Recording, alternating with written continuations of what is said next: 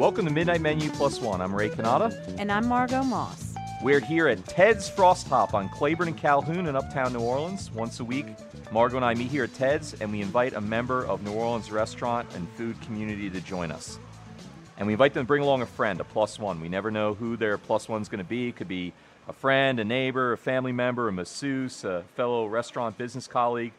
Well, in just a few moments, we're going to be talking with our special guest, and we're very excited to have with us tonight at Midnight Menu Plus One a, um, a man who has scaled the GNO Bridge no less than three times. Did you know that? he has uh, opened restaurants in Napa Valley and Florida and New Orleans, and I'm also told that reportedly he was once beaten up by the blues great Ray Charles. So I can't wait to meet such a man. But we, but while we eagerly anticipate our special guest Margot, and we'll be revealing who that is in a moment, I'm wondering how your your weekend went. Uh, it was pretty quiet, but um, it was it was all right. My husband's band played at Freret Fest. I know they played at three exciting. thirty, right? Yes. Yeah, we had to leave at about one o'clock. I had to miss it.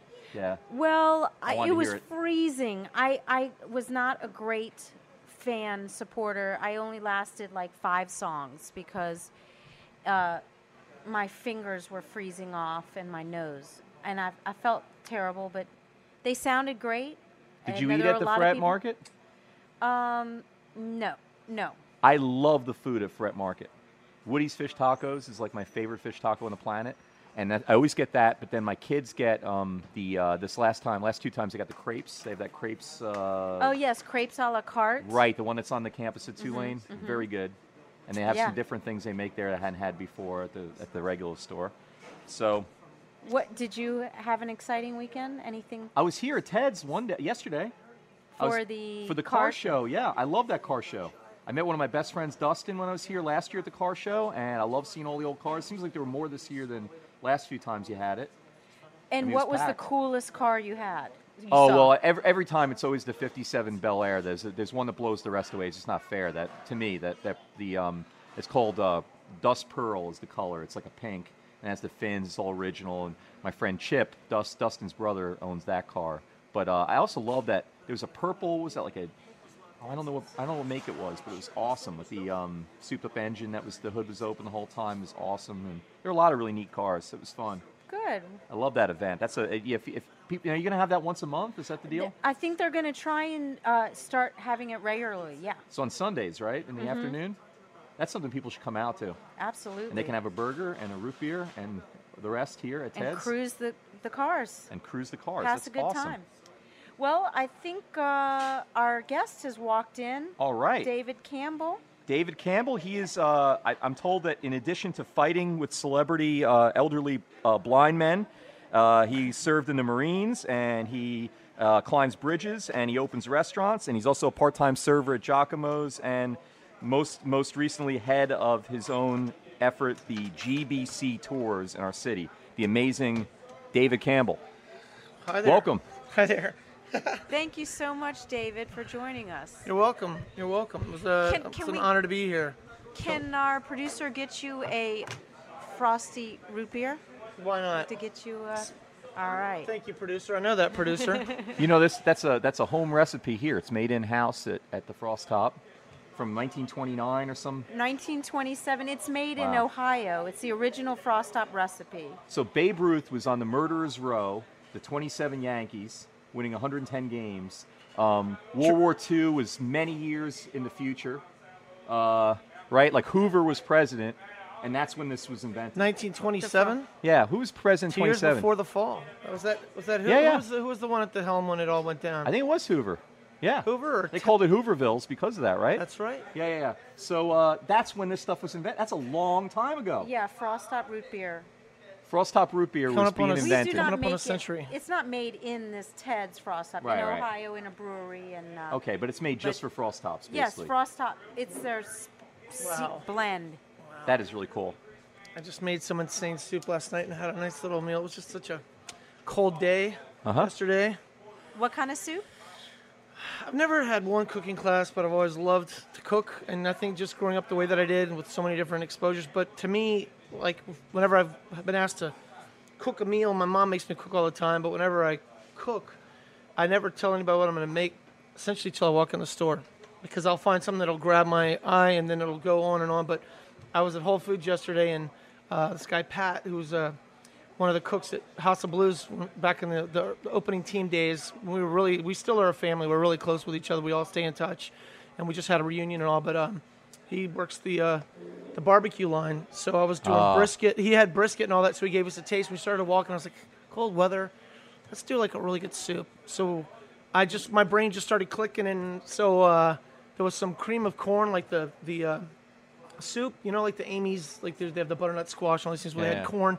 But we got uh, smoked sausage, not brisket, but smoked sausage, the corn, potatoes, um, cumin, fresh cilantro. I got some uh, poblano peppers. Um, uh, just went back and started chopping onions, sauteed the onions and the sausage in a pot, rolled that into the with the corn uh, s- stew, kind of started that up out of water.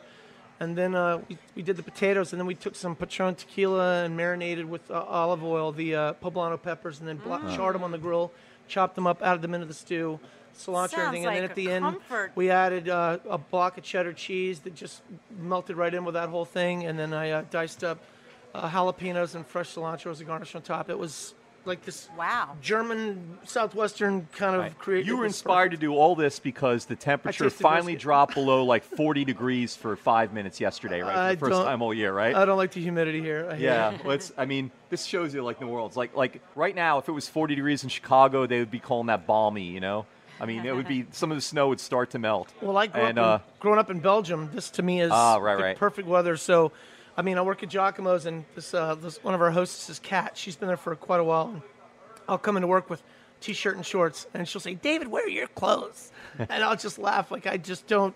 This is great weather. This Right, is right. awesome. well, Well, now we- before you get much further, tell us about what GBC stands for for your tours. What is that? Um, I never really figured out what I was that I wanted to do because I always like doing so many different things. If somebody looked at my resume, I think I'm crazy or either don't believe me or else they're like, how, how, what in the world? But for me, growing up the way that I did, there was just, it was, it was just such a mix of everything. I had such an extreme of so many things and it was fantastic. So I think as I kind of got to a point of trying to tie all these interests together, it just started to make sense. But uh, growing up, we left here when I was six, moved to Dubai. Uh, and that was insane. As I tell people, it was like living in a Dr. Seuss book. This is before Dubai turned into Disneyland. It was, Right, right, right. you know, a third world country. You know, with this it was Yemen, thing basically. coming under the Yeah. from under the It's ground. s- and yeah, It's like living in the desert in Saudi the Arabia call, or the something, prayers, right? Yeah. the souks. I mean, I'd Yeah. see Arabs using the bathroom in the in the beach, in the ocean, in the water. Right. You know, the whole right hand, left hand thing, all these things. But then we went to Belgium. But my father was a Marine infantry officer uh, before he got married, and my mom was a big in the culinary world and, and loved gardens and palaces and, and all the cultural things. She taught music, was a choir director at the church, all these things. So for me, it was all these different interests. So GBC ended up rolling into this uh, gastronomy, battlefields, and culture. That's these three different things to do. But, Astronomy, battlefields, and culture. Okay. so like fe- cultures and festivals. It actually, and it originally started as gardens, battlefields, and cuisine because my first client was the Louisiana Garden Club Federation. Ah. So I did a, I did several tours with them, um, doing, you know, we did cultural events. We did the Pasadena Tournament of Roses Parade. We did a Texas wildflower thing. But these are all things I did with my mother. But I also loved history. And then the last one that really kind of prompted the genesis of this thing that I'm doing now. So these we- tours all in New Orleans? No, these are actually in Europe, but I'm Oh, developing okay. one for New Orleans because All I right. realized that there's a lot here. There's a there's a documentary on the PBS station on the local LPB whatever uh, about the influence of Germans in New Orleans, and it just blew my mind. And I Germany's probably my favorite country on the planet, and I'm or, I mean I love America too, but Germany I, I love history and I love all of that. Uh, you know, I always loved the charm of it, and it was funny when I worked. You know, a lot of the American military veterans. I mean, Ambrose would talk about this all the time.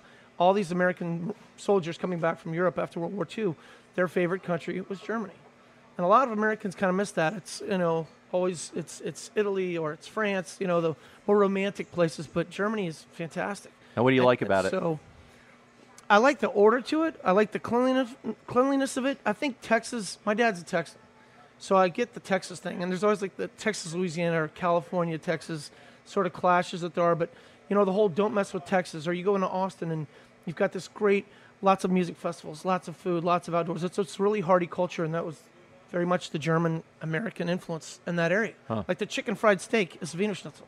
It's just, it's Huh. just evolved. But when I started to see this and started looking at the pieces, it was like, oh my gosh. So these things started to make sense. But New Orleans, this this documentary had a lot of discussion about that. But you know, with the Battle of New Orleans here, and then the Civil War Museum. I mean, there's a lot of stuff about the World War II Museum, and that's great. And I worked for Stephen Ambrose, and and I was I walked through that place when it was still the shell of a brewery, but there's still these other layers of history. And to me, you can't.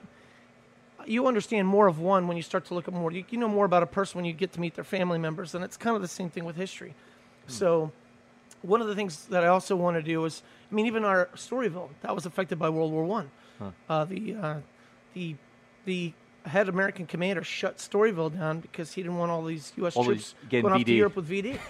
so and then like General Pershing Street used to be Berlin Street, Uh, so they changed it to. And my grandfather was Pershing's interpreter because he was a French American from living in Central Louisiana, but he was he rode around with Pershing in a little sidecar and did these things, but it just all started clicking after quite a while of trying to figure out. Oh, I like this, I like this, I like this, but to put it all into one. So I put this Beer and Battlefields tour together for Europe, and then I'm looking at doing the one here. But Europe is it really it's really amazing to go there and then see how we have so much of that and how we've affected them back because it's not a one-way street either in either direction, you know. But that's that's where it that's where it began. So it's kind of a culmination of all these different interests. And you know, there's a lot of history companies or history tours that just do military history. They do a great Band of Brothers tour or whatever. Or you may have some really exclusive foodie tours, but to really get all of it and do it all, why be in Europe and not really appreciate the great local cuisine? And any good New Orleanian knows where you go eat. And you don't go eat at the touristy places on Bourbon Street. You know, you like go to these little hole in the walls, go eat a po' boy at Domilise's, or you know, it's off the beaten path thing. So that's what I would like to do with Europe because I know Europe, and a lot of places of Europe on that same kind of level. Uh-huh. So, anyway, All right. Wow. All right. Well, there's about 15 side roads I'd like to take from all that. Okay, so you, you, you dropped so many names in there. So, it's a, it's a story. It's all a. So, journey. Ste- so Stephen Amber. Wait a second. So you were a Marine yes, reserve. yeah, So you said okay. Yep. So how did Ray Charles beat you up? I don't understand that part. I was just It was his backup. I'm exaggerating, yeah, a little bit. Okay, well that's not much better though, is it? Yeah, we were. Uh, I was. At least they could. At least they were cited. Well, I don't think they were expecting to see me, and I wasn't expecting to see them because they were half clothed. But they were in our tent, and we were in Mallorca. I was just this That's in Spain, isn't testy. it? Yeah, it's Yeah. this little island off the coast Right. of Spain, out in the Mediterranean. It's this beautiful spot, and I was working at the House of Blues, and was just this eager little puppy to want to get in the music business and learn all about that and get involved. And I sing in choir all the way through college as well. I love music, but I always had that other part of my brain that said, "What am I going to do with this if I'm not good at this?" So I never pursued it as a, as a something on my own, but I always had respect for those that did. So uh, I got to meet this artist Keb Mo. Uh, he was playing at the House of Blues, and uh, my girlfriend wanted a picture signed for her mother. So I had his name from the database and stuff, and I just went over there, like a cold call, whatever. But I just went by and said hello. And At House of Blues or in Spain? no, no, at House of Blues. Okay, but I okay. wasn't at House of Blues. This was here in New Orleans. He was living here. He was married to someone and was living here in New Orleans. He recorded a couple albums while he was living in New Orleans. Okay. So I got to meet him, and and uh, they needed someone to help out with uh, their their as an assistant. I was just like, I'll do anything. I just I wanted to learn. So he brought me on, and I started doing the tour book, and they were going to France, Switzerland, Germany, and Spain, back to Germany, and then back to the States. Okay. And I was doing this tour book, helping him put it together, going, my God, what a gift to get to do this. And the next day I went back into work, and he nicknamed me Junior because I was like this little, clean, it was like nice version of Opie. But I was just this clean cut little white cracker and working these blues heavyweights. But he said, Junior, you wanna you wanna go to Europe with us? And I was like, Are you kidding me? So I got a chance to go. So we were in Europe, but we got to Mallorca and we were opening for Ray Charles in Mallorca. Just what an insane! It was just an incredible experience. But our drummer broke one of the drumsticks and he needed a drumstick out of his bag.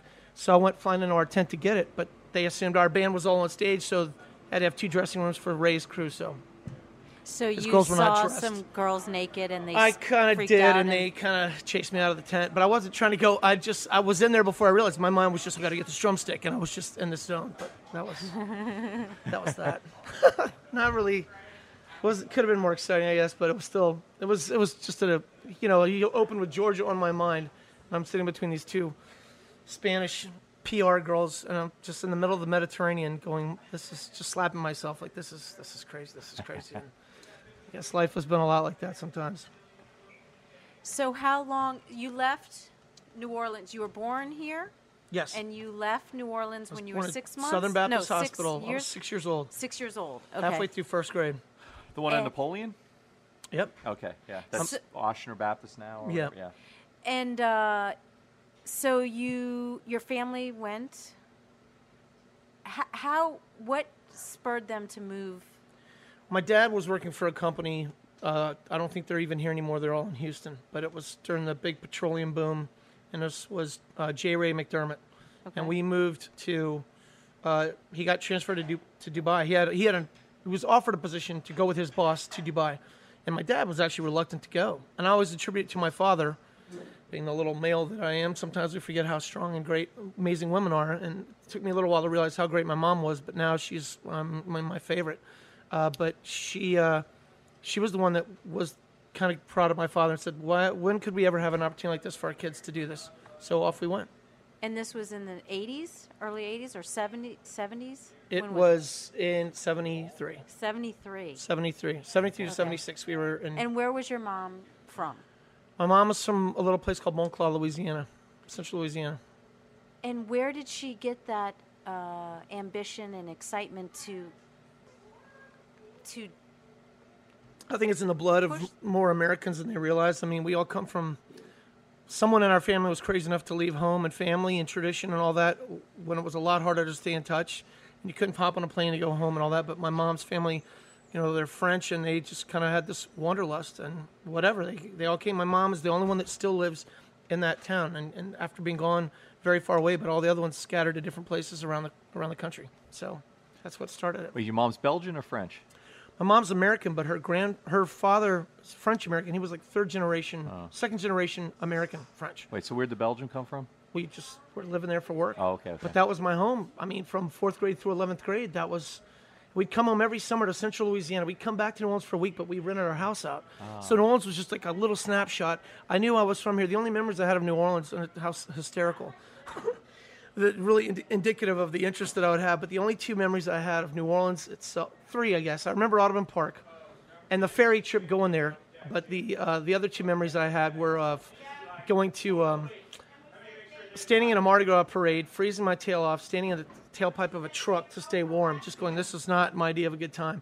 But then there was that antique store on Royal Street that has all the uh, the guns, all the Oh, not yours. and no. the uh, yeah, but in all the that 400 military- block. I thought you Yeah. were gonna, I thought you were going to say the uh, the Mosses. You know, they have an antique Right, store right, in the right. 300 block, right? 200 block. 400 block and 300 block. But that Ah, that shop, that's I right loved near them. that Shane, as a is this the, what's the name of the?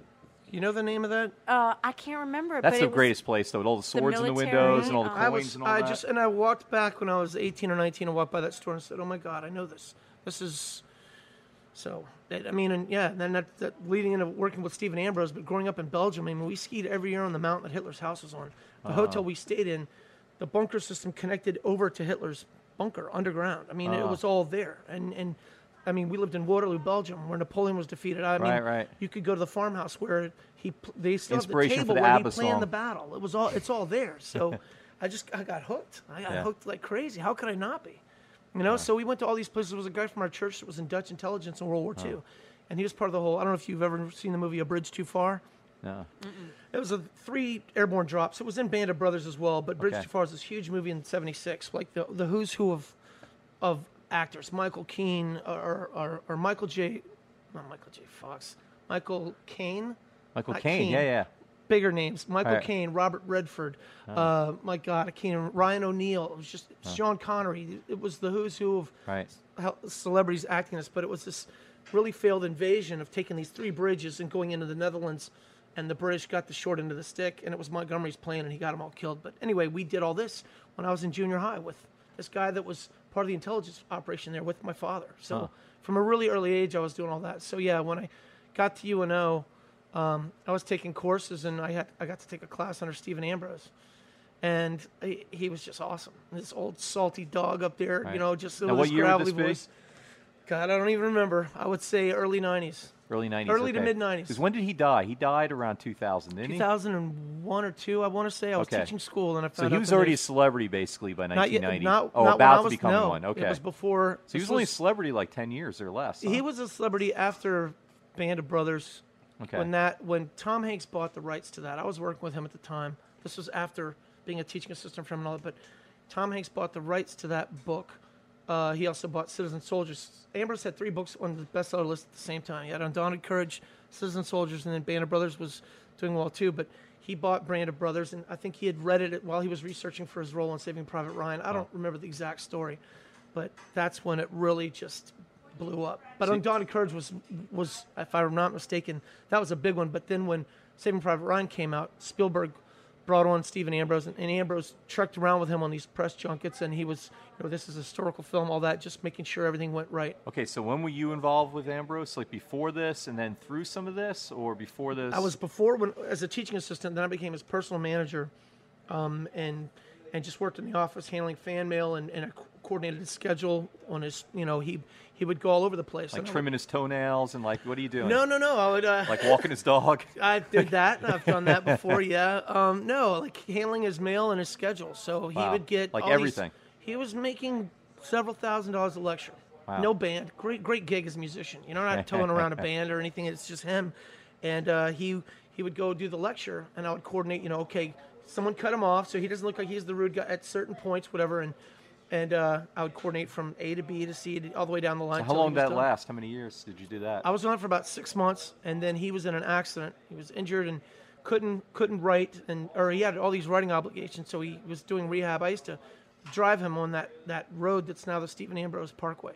Oh, First time. I saw it, I got all choked up. I was like, "Dad," because he was he was an awesome awesome figure to me. He was just a, he was a mentor and a friend. But I would take him to uh, therapy sessions in Slidell, physical therapy. But he wrote my letter of recommendation. Actually, I wrote it, For but he made me write it, and I was like, okay, when am I going to get this? To, that he personally sent to Steven Spielberg for me to go work on Band of Brothers. oh, so you did after that, right? so I yeah. did. I took that job and went to L.A. and All that right. started like this, this trek and all, that whole direction. So what'd you do for Spielberg? I was a researcher on that. Okay, so you're going to the library every day. What do you like? What does that look Um, like? Calling, talking to veterans, making sure stories were straight. Like the stories about story about Speirs gunning down a bunch of soldiers. Some of these guys are really reluctant to talk, but having grown up over there and going all these battlefields at such an early age, and I read every book I could. My allowance money was always on that, so it just made sense, and I got into that, and and uh, I could I could just relate to them. Some of the screenwriters, some of them were great guys that really understood it, but other ones were, were more political creatures. And there's a an ugly side to Hollywood. I don't care how great the story is, whatever. But I mean, there there were some things that one would see on that and go, "Oh my God, not on such a great show," but it's it's Hollywood.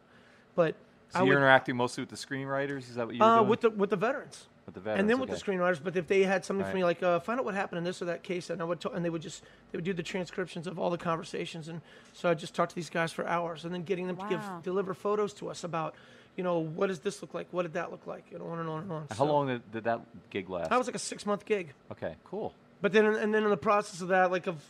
I always had this like right brain, left brain split about these two interests, but all the while, while doing that, while while working as a teacher in law, even I was always doing restaurants as well. Wait, wait, wait. Teacher of law? No, I was a teacher, but I was. My mom and others were saying, "Well, you should go into law. You're very smart. You're very capable. All that." And but I just didn't. Wasn't crazy about it when I saw what what it did to people day after day and all that. I mean, there there are certainly some great lawyers I know, but every time I worked in law, I was just like, you know, this is not what I want to do with my life. I want to be happy. I want to do things that I'm really am passionate about, and I like the study of law. and I like the argument of law, but in terms of the, the day in day out practice, it's a whole different story. But I was hmm. always doing restaurant stuff at the same time on the weekends or whatever. And Okay, that's- So what do you mean doing restaurant Yeah. stuff on the weekends? I was just always working in restaurants. I loved hospitality. I loved. I mean, it's why I'm really happy about the tour company because it's kind of it's pulling all of them together. But I, I always, you know, I never realized how much it affected me growing up in Europe because you just what do you have as a, you don't have know any other way till you kind of get back and you have time to process through all that and realize how it's what it's done to you. But the restaurants were and, and food were always just amazing things for me. And growing up overseas, you know, seeing all these different cultures and trying all this food. Um, my best friend, the my best friends growing up in Belgium were from Peru. The, the, the mother was from Peru. The father was the vice president of ITT in Europe. He was from Brooklyn. Old school Italian American. So I had this awesome Italian American New York experience growing up with this family. But the mom would make all these insane South American dishes that I didn't even remember. And then many, many later years, I ran into her and we were getting some food and I ordered some ceviche. David, when you were a little boy, I used to give you ceviche. And I didn't even realize half this stuff, just all the different influences I had. Mm. So food, I just, I started out on Bourbon Street at this little place was a guy I was in college with at UNO who was making a ton of money, and I was like, "What are you doing? What?" And he was bartending. So you should come get a job. So I started doing that. What kind of place was that? Oh, it was just a, it was a New Orleans restaurant. It's a shame it's not there anymore. It's called Seaport Cafe, but they had a Oh, yeah. they had a New Orleans Dixieland jazz band, and it was awesome. Like the Sheik of Araby, these old cats from Chalmette, and it was just beautiful. Now it's all daiquiri shops. And so things, yeah, yeah. So what part of Bourbon Street was that? It was right in the middle of the. Uh, 200 yeah, block, huh? yeah, F- four or five. I don't. It was past Chris Owens, before Pat O'Brien's, somewhere in there. I can't remember what the name of the big spot is there, but I did that. Um, House of Blues. I did a couple other restaurants, but then I was on the House of Blues opening team, and then they So had some really good there, training. I started out as a waiter there before I started getting into the production side, but was a waiter and just loved it. But we had a really good menu at the beginning. It so that's when it very. That's when it first was the started. very chef? beginning. Who Uh, was the Sam chef? McCord. But we had Thai sticks. You had like a little hibachi on the plate with a cast iron skillet and a little sterno, and you had three uh, marsala ones and three curry ones with a peanut dipping sauce and a coconut or a curry dipping, no, a yogurt dipping sauce. And you just had some really cool things on the menu. We started getting wine classes, and I started to realize, hey, I, I like kind of really like this stuff. So I did that for a bit, and then when I went to California, I kind of stepped away from that, but came back, and I was just like, uh, you know, I'll never roll silver again. I'll never want to do all that. But then I found myself kind of having a hankering for it, and I was in Fort Lauderdale after I taught school for a bit, working for this guy whose mom was the Peruvian. He moved to Fort Lauderdale. You know, this guy who grew up, he spent 11 years overseas. He runs a big event company in Fort Lauderdale. He needed some help with some projects, so I went and was doing some legal work for a law firm there. But I started working food again and started working on weekends at this restaurant, uh, Johnny V's. Johnny Vinczencz. He's been on Iron Chef and some different challenges. Phenomenal South Florida chef. Phenomenal. We had a 50 cheese menu. We had wines that were 3,000, 4,000 a bottle. We had, Wow. it was, Fort Lauderdale was a, that, you talk about some money. People's boats there are worth more than the best houses here in New Orleans practically. It, it was pretty crazy. And when was that? That was somewhere in the 90s after Band of Brothers before moving back here. okay. just- And when did you move back here? Uh, New Orleans been back for about three years now. Three years. Okay. I opened two restaurants here when I first came back. Which ones were they? Um, One was Mike's East West. Oh, Mike's East West. I know that. That's on St. Charles by uh, right off of Yeah, they- they kind of near out. Lafayette Uh, Square. it wasn't- They, they, there's still well, there's something else now, different name, but I thought it was still Mike's or something. Sonny Jimmy Vegas, some some kind of Ruby Vegas, some sort of Oh, okay. steakhouse. It's All right. It, yeah, it had something in so it was. That, yeah. I remembered them. I'd eaten there once when I'd been living here before. That was like very like experimental and so forth. It right? was, kind of weird. Yeah. Mike was Mike's a great chef. He's got Okay. some really great things, but I don't know that the vision or the the execution and, and all that was there. They, I mean, they they came in right as the Saints won the Super Bowl, so it was pretty. I remember I went there with my wife for lunch, and there was like shimmering curtains everywhere inside Yeah. the restaurant. It was kind of blocking your view of the rest of the restaurant, but you could sort of see through them, and it was like kind of odd. It was It like, why do I need my privacy here? What, what's going on? It had a lot different. of potential to be really like this avant-garde shishi sort of thing, Yeah. but that area can also be a bit of a no man's land Right. because you're not not necessarily no man's land. I mean, Herbsaint is right there, and Herbsaint does really well. Yeah, but there's courthouses. But as a that right bar or whatever, Yeah. I mean, there's Yeah. either you're close to the warehouse district or you're somewhere in the heart of the quarter. I don't know. So anyway, what was the other place you helped? then I opened up uh, a place called Maison 923, which Yeah, is with the chef de cuisine from from uh, Right, that was very ambitious, and yeah, right. It was great, but there was just some some some insane mismanagement in that end, and I just Oh. got away from all that. And I, I mean, I was really loving fine dining, but there was just a lot of so you went to that went. Jacques-Imo's from there. Well, that was a guy that was working under me that had been the wine director at Emeril's at some point, but he was a he was one of my one of the captains or whatever, and he was down there. I was actually going to go interview to go work at Oak. There was a management position Right. there, and I was going to look to go work at Oak. Which opened what, maybe two years ago or so. yeah, and it was right around that time, and I went and uh, my friend Randy, who lives right up the street from Jack, was like, "Dave, just come just come in and apply." And he went up and talked to Jack, and uh, that was an insane experience. I mean, Jack, I, I've never. Is that the first time you met Jack? Yeah. In fact, I didn't even meet him when I got hired, and that angered a lot of the staff members at the beginning because Wait, they- you- Randy you- had a really good rapport because Jack had this reputation for being really tough. Right. And that Jack could be erratic, and Jack could. I mean, I heard all these things about people saying, you know, watch out for Jack, watch out. Jack is an awesome guy. Uh, he's he's a phenomenal owner, and I've worked I worked for this this restaurateur Cindy Pawlcyn in Napa Valley for six months. She owns Mustard's Grill, and she had a great little place called Cindy's Backstreet Kitchen. But I've had a good broad cross section of things, and seeing it on the ground level too. You know, Right. But so Jack, how, so how's that different from opening a restaurant? What was it like to open a restaurant when you were when I- you were in, when you were there from the very beginning of uh, of Mike's East West and and uh, Maison Well, the, the gamble it goes it goes two ways. It's a, it's definitely a double edged sword. Anyone that's done it knows it. I mean, there's a lot of excitement and ownership in opening a place, as House of Blues was. Phenomenal team spirit, great thing. I mean, first five years we opened, I was there, and it was just it was there was it was nothing there was nothing like it. And we still, like I said, we're family, but it was creating something that was really great. But in the case of something where you don't necessarily know how intelligent the owners or the direction is going to be or what decisions they may make, I mean, the, the advantage is as a waiter, you're going to get the right schedule. You're not going to have to grunt through 15 doubles and, and brunches and all these shifts that you don't want to do. You're going to have the choice shifts right off the bat. If you're capable and, and all that, you'll have your Wednesday, Thursday, Friday, Saturday night sort of thing, you know?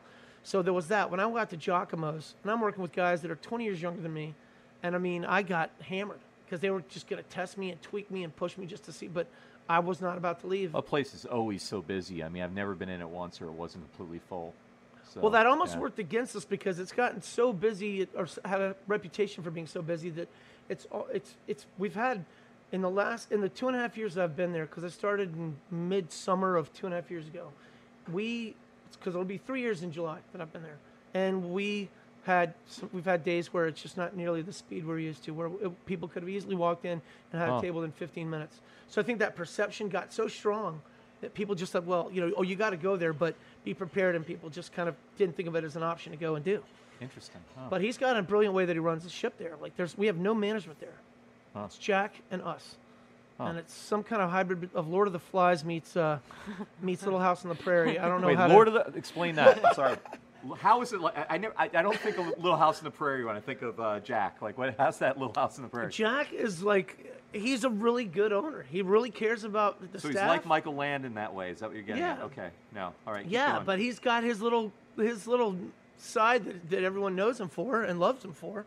So Jack really he fits the bill. I mean, he's one of my favorite scenes of him. It was St. Patrick's Day, and there was some guy going up and down Oak Street with a bagpipe, and and he was practicing this. I think he was setting himself up for it. I don't know the whole deal, but he, you know, leading up to St. Patrick's Day, and sure enough, it was St. Patty's Day, and he put on his kilt, and I don't even know if Wait, the, Jack did? No, no, no, this guy Oh, in this this guy. neighborhood. Okay. But he so say comes Jack's the street. Italian. He's not. Well, I don't even I don't even know if the Irish play bagpipes. Maybe they do, but I mean, I'm I'm a Campbell like this. I know the Scots do, but anyway, who cares? He's coming up the street in a bagpipe. That's close enough for most Americans. Yeah. Jack's like, "Come in here." Grabs a bottle of Jameson, stack of Go cups, and goes stomping off into the back like the little Travelocity you know, troll, you know, the guy and with the bagpipe guy behind him, and come on everybody, and just pouring shots. I mean, but that guy, like people love Jack. I mean, he. Yeah. I mean, a, a a restaurant is very reflective of the kind of owner it has, and I've worked for many different people, and you know there are people that say, "Oh, I know this story about Jack, that story." Like he's he's good a like he's a good guy, and that, Well, let me ask you a question like. about yeah. him.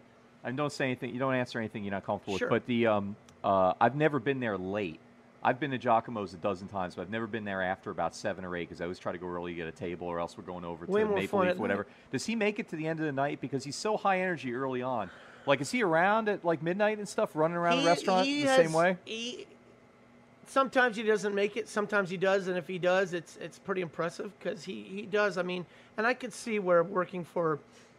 I don't know how many. He opened in '96 now. What? How many years is that? Something like that. Yeah. So it'd be 17 years. Yeah. That's a lot of time and that many people, but he still has, he still gets it and he still loves it. But to go through that long, or he'll go upstairs and he's got a gorgeous office upstairs. Just, it's beautiful. Got his beautiful leather couch and all of his cookbooks and everything. And he really is a foodie. He's a huge foodie. And, uh, and uh, he he'll trained come back under, he trained under Chef in. Austin here in New Orleans too. It was He big iconic. Leslie, yeah. yeah. In fact, I, and I didn't say this either, but here's a, here's an example of how great Jack is. So I started this tour company up, and he knows me enough, and he's seen my interest and my passion. And the great thing about working at Jacques-Imo's, we have all these foodies that come through, and he uh, he is going to come on this tour, and he's going to cook a meal. We're one of the stops.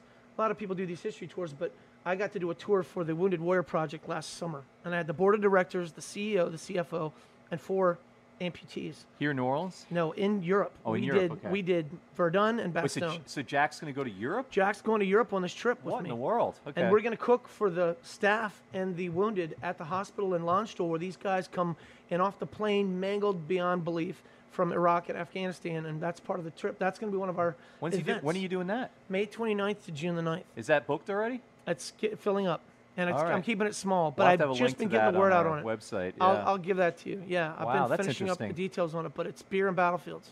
Wow. So, is, is Jacques-Imo's going to be able to function without him there, with no management? Yeah, yeah. He's he's done well with his staff. Like Okay. the the cook, the kitchen. I've never seen a kitchen handle that. I mean, during Jazz Fest, we have tables outside. We have tables across the street in Frenchie's Art Gallery. We have tables upstairs in the, You have tables in the Jack's truck? office, in the truck. I've Oh, eaten he- that table in the truck before. That's kind of cool. Put tables in the gallery across the street. I mean, we're Right. running food across the street. I mean, picnic table, but it's just it's it's this zoo and and and and you were asking about you know going early or late, but to me late, early you get the people that are very meticulous and I mean it's cool because the restaurant evolves through the night as well. Ah. because you'll have like you know each kind of segment comes through. You know what I mean? Like Yeah. the, the early birders will come in early, you know, and then and then and that and those are great people, and there'll be foodies that are like, we're not missing this, you know, they want to enjoy it. But as you get later, and then you have people that don't know what they're getting into when they come to Jacques-Imo's, and they'll go to the bar, and start drinking, waiting for a table. Bad idea sometimes if you're not ready for it or you're a rookie. So by the time they get seated, they can be a little bit, you know, carried away, or or ah. even get to be on that where they're just like fried chicken. But but then you have like the later night crowd, but it's actually really enjoyable at night, and you know we're closing up. But we don't have a closing time. Jack's doesn't close till the last ticket leaves the window. Ah. Huh. So what time is that usually? You never know. Now is that earlier or love later on. Tuesday It's- nights? he's a when you brilliant- he's a have- brilliant You owner. have everybody going over to Maple Leaf. Is that does that make it close earlier or close Later, because you get a lot of people that'll come eat late because it's, Maple Leaf doesn't start till like ten o'clock. Oh, so there a you lot of go, people right. that'll come and eat, or even just knowing, and they'll go catch the second set, whatever. But Tuesdays are great nights there for that. Now, what's your favorite thing to eat there? Do you ever get sick of the cornbread? The cornbread's amazing. I could eat that cornbread That's- forever. that's Is pretty- it possible to get sick. sick of it? Like if you eat it every night? um, I, yeah, I guess I don't. I know I don't eat the cornbread every night. Like I'm craving it right now just thinking about it. I, I'm responsible for making people addicted to it, but we put a lot of butter on that stuff. But That's the best is cornbread in the planet, I think. Yeah, uh, favorite dishes. I mean, I've been there for three years, and there, there are four dishes that I quote all the time. But my favorite's the pan fried drum with pecan meuniere. Uh, Just, I've never had a piece of fish like that. right. Meuniere's like a, and I, I, I say it a certain way, and it's not necessarily in what's in the dish, uh, like in terms of larger to small, but it's uh, uh, lemon, butter, uh, a tiny bit of garlic that he cooks down and then strains out because it's still a clean sauce. White wine, Worcestershire, but the drum, you know, just a smooth, super smooth, light fish, and then we crumble candied pecans over it. Mm. And you've just got about three, four flavors rolling through each bite. I mean, it's just, it's magnificent. Fried chicken is out of this world. It's the perfect salt and pepper crust to it, and it's like a mm. four-step process for how they we batter and fry it, including like a wash it goes through with a tub with ice cubes with milk and salt and pepper that kind of seals it. It's like a, Wait, wait a second. So the, the bathtub's full of ice? it's a tub. It's a it's a it's a little Lexan whatever little metal Oh, pan with Oh, it's not No, a no, no, bathtub. No, no, no. I'm picturing like a clawfoot bathtub in the Yeah, back. yeah. Well, people are peeing Slapping they're next to it, and they're like the chicken they're in the slapping milk. chicken through it. Okay, that's a little less dramatic. But No, still okay. and then he does a steak that is just a mind blower. If you get the beauty of blue cheese and red meat Oh, I get and red that. onion, Yeah, yeah, yeah, the carpetbagger with yeah, yeah, yeah. I, that's, the, I get the that a bunch. Yeah, uh, oysters inside. love that. That's that's my grilled red standby. onion, a whole slice with the blue cheese, and then we do a oh, quail man. that's Oh, pretty gee. insane as well. It's stuff for the wild Okay, mushroom. uh, foie you- okay, you got, you got to stop this, Margot, Sure. or I'm gonna I'm gonna die. Give him the book of questions. I can't hear more Okay. about that food. That's making me too hungry. This we ask you what is your favorite number? Three. Three. you didn't give him the range. He might have thought it was one to ten. Uh, All right, well he's one sticking to with three. two hundred and seventeen, but three. Why three? While I'm uh, Why three? I don't know. The Trinity. I was just gonna say the things. Trinity. Things come in threes. I was actually just it's sticking in my head a lot too because I've been doing work. I'm about to finish up my website, and I was talking to my graphic designer about some of the things, and I had the layout of pictures because I'm putting in all these photos of all the tours I've done on my website, and it takes a lot. I've got a lot of content, and she said threes are best. Everything threes, like visually, everything threes. Threes are threes are stronger. Threes. I'm the middle of the lower half of my family. There's six kids in my family, but I'm the middle of the lower three. You know, the, so I, I don't know. three's stronger. Stools, whatever. Three. okay. If you ahead. Mm-hmm. like this question, then you can add three. It does have power. Okay. If you were to die this evening with no opportunity to communicate with anyone, what would you most regret not having told someone, and why haven't you told them yet? You can tell them now if they're listening. Yes. Well, you know what? You don't have to die tonight to to. Uh, I've lost. Oh, we can arrange that. No, just kidding. uh, I've lost three best friends since since high since like from junior high or even earlier than that. Before I was 25, before 30, and I think it really had a, enough of an impact on me, even with travel and all that as well. And I saw the way my mom reacted to her losing her mom, so I think I've always tried to keep that on a, on the right level as much as possible. So I don't really feel like there's anything that's kind of part of my nature, if I ever am at odds with somebody, I want to make it, things right. I don't like, uh, I don't know. I, I don't believe in letting the sun go down your anger or differences or anything else. So I don't really have, I can't think of, there may be 500 people that have something to say to me.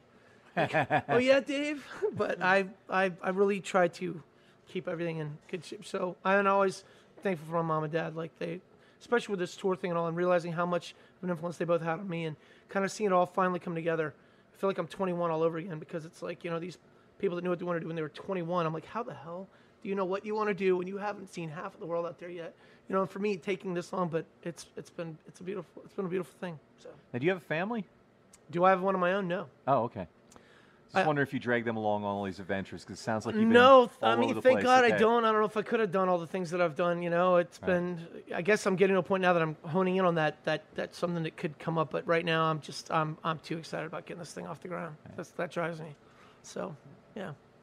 Well, that's wonderful to, to not have any regrets or things left unsaid. I mean, there may be regrets, but in terms of things I couldn't say before I went, is there a regret thing in there? Is there anything I regret that I didn't do? Well, it just said, "What would you most regret not having told someone?" But Gotcha. you, you answered that. You didn't.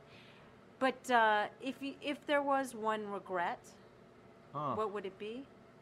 Is that too heavy for? Uh... No, that regret of something I didn't say to someone. Well, or, it doesn't have to be. Uh, just regret for something you did say or do that you would like to. I think for a lot of my life, I lived with regret about things that at, at the time didn't make sense to me. Um, I left the Marine Corps. I was a semester away from becoming a second lieutenant in the Marines. I was on full scholarship at Tulane, and I walked away from it all. I was raised in a really religious family, and then I had this military interest, and suddenly, in like my senior year of school, these two currents of me started splitting me right down the middle. And I, you know, all this, you know, a lot of people are very comfortable with the military, like a lot of people that are first ones to say, you know, war, God, troops, country, and it tends to be people that can be pretty heavily religious.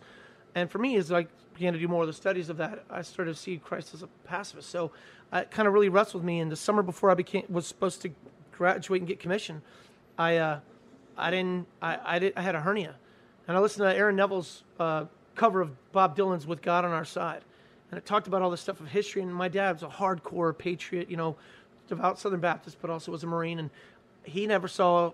It was all black and white to him, and I just started seeing a ton of gray, and I literally just crumbled. And then later, I ended up going to seminary, and that lasted six months because I mean, all my military history reading was like, you cannot believe that God knows all the numbers of hairs on your head and all these other things when you've known how many people have died, the way they've died, all that. Like if you read about Verdun and the Battle of Verdun and over 900,000 casualties in 10 months of fighting, over 25 square miles of land, not even 25 square miles. I mean, you you get into this, and when you hold hands with stuff that can be that heavy, it's it's it'll really just grab your throat, and it's hard to let go of.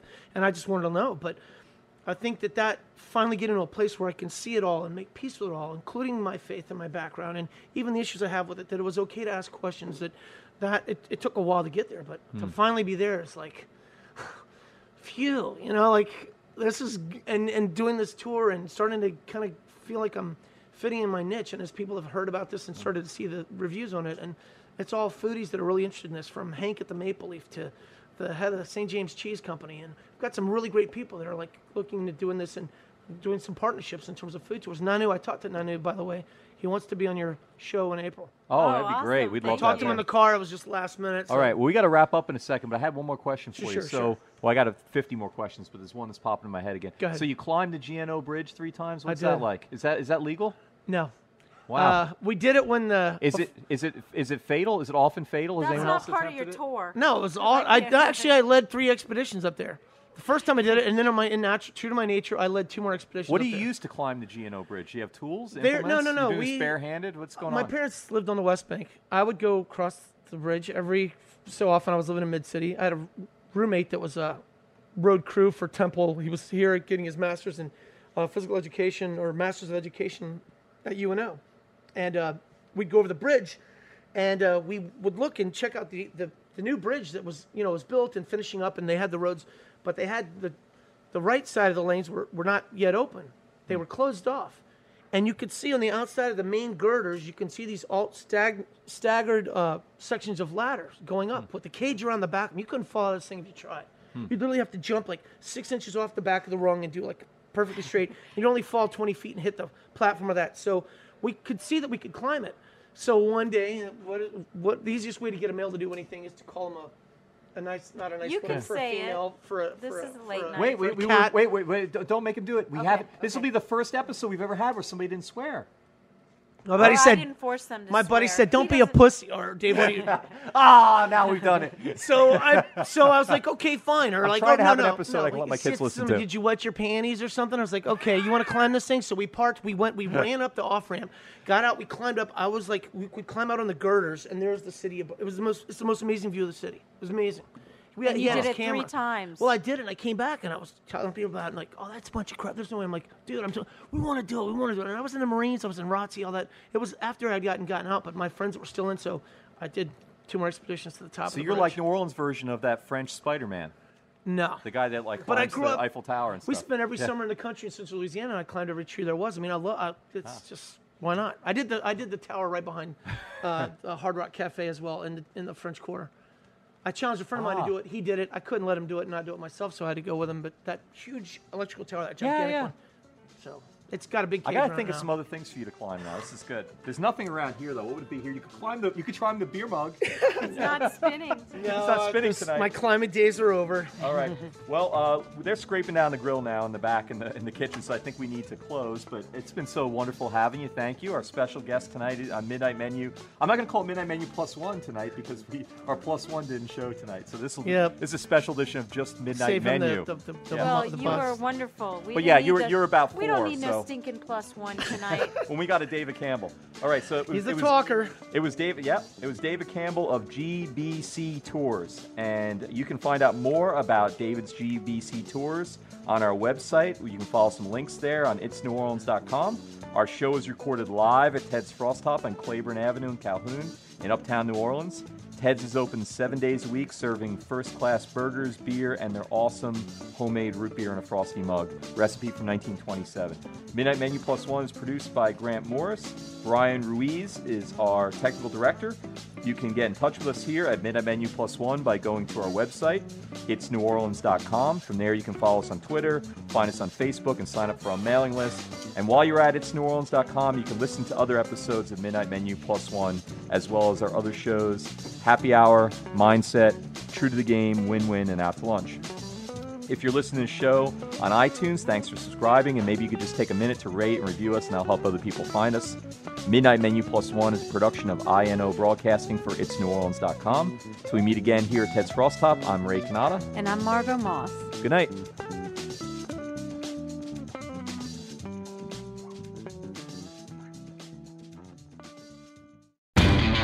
You know Labor Day signals the unofficial end of summer, but not the end of your outdoor projects. Lowe's helps you do it right and helps you save with Labor Day deals throughout the store. Shop now and get two bags of Stay Green Potty Mix for $12. And keep your lawn looking neat and trim with a Craftsman 2 Cycle 17 inch gas string trimmer now $20 off at just $119. Whatever's still on your to do list this Labor Day, do it right for less. Start with Lowe's. Offers valid through 828. Soil offer excludes Alaska and Hawaii, U.S. only.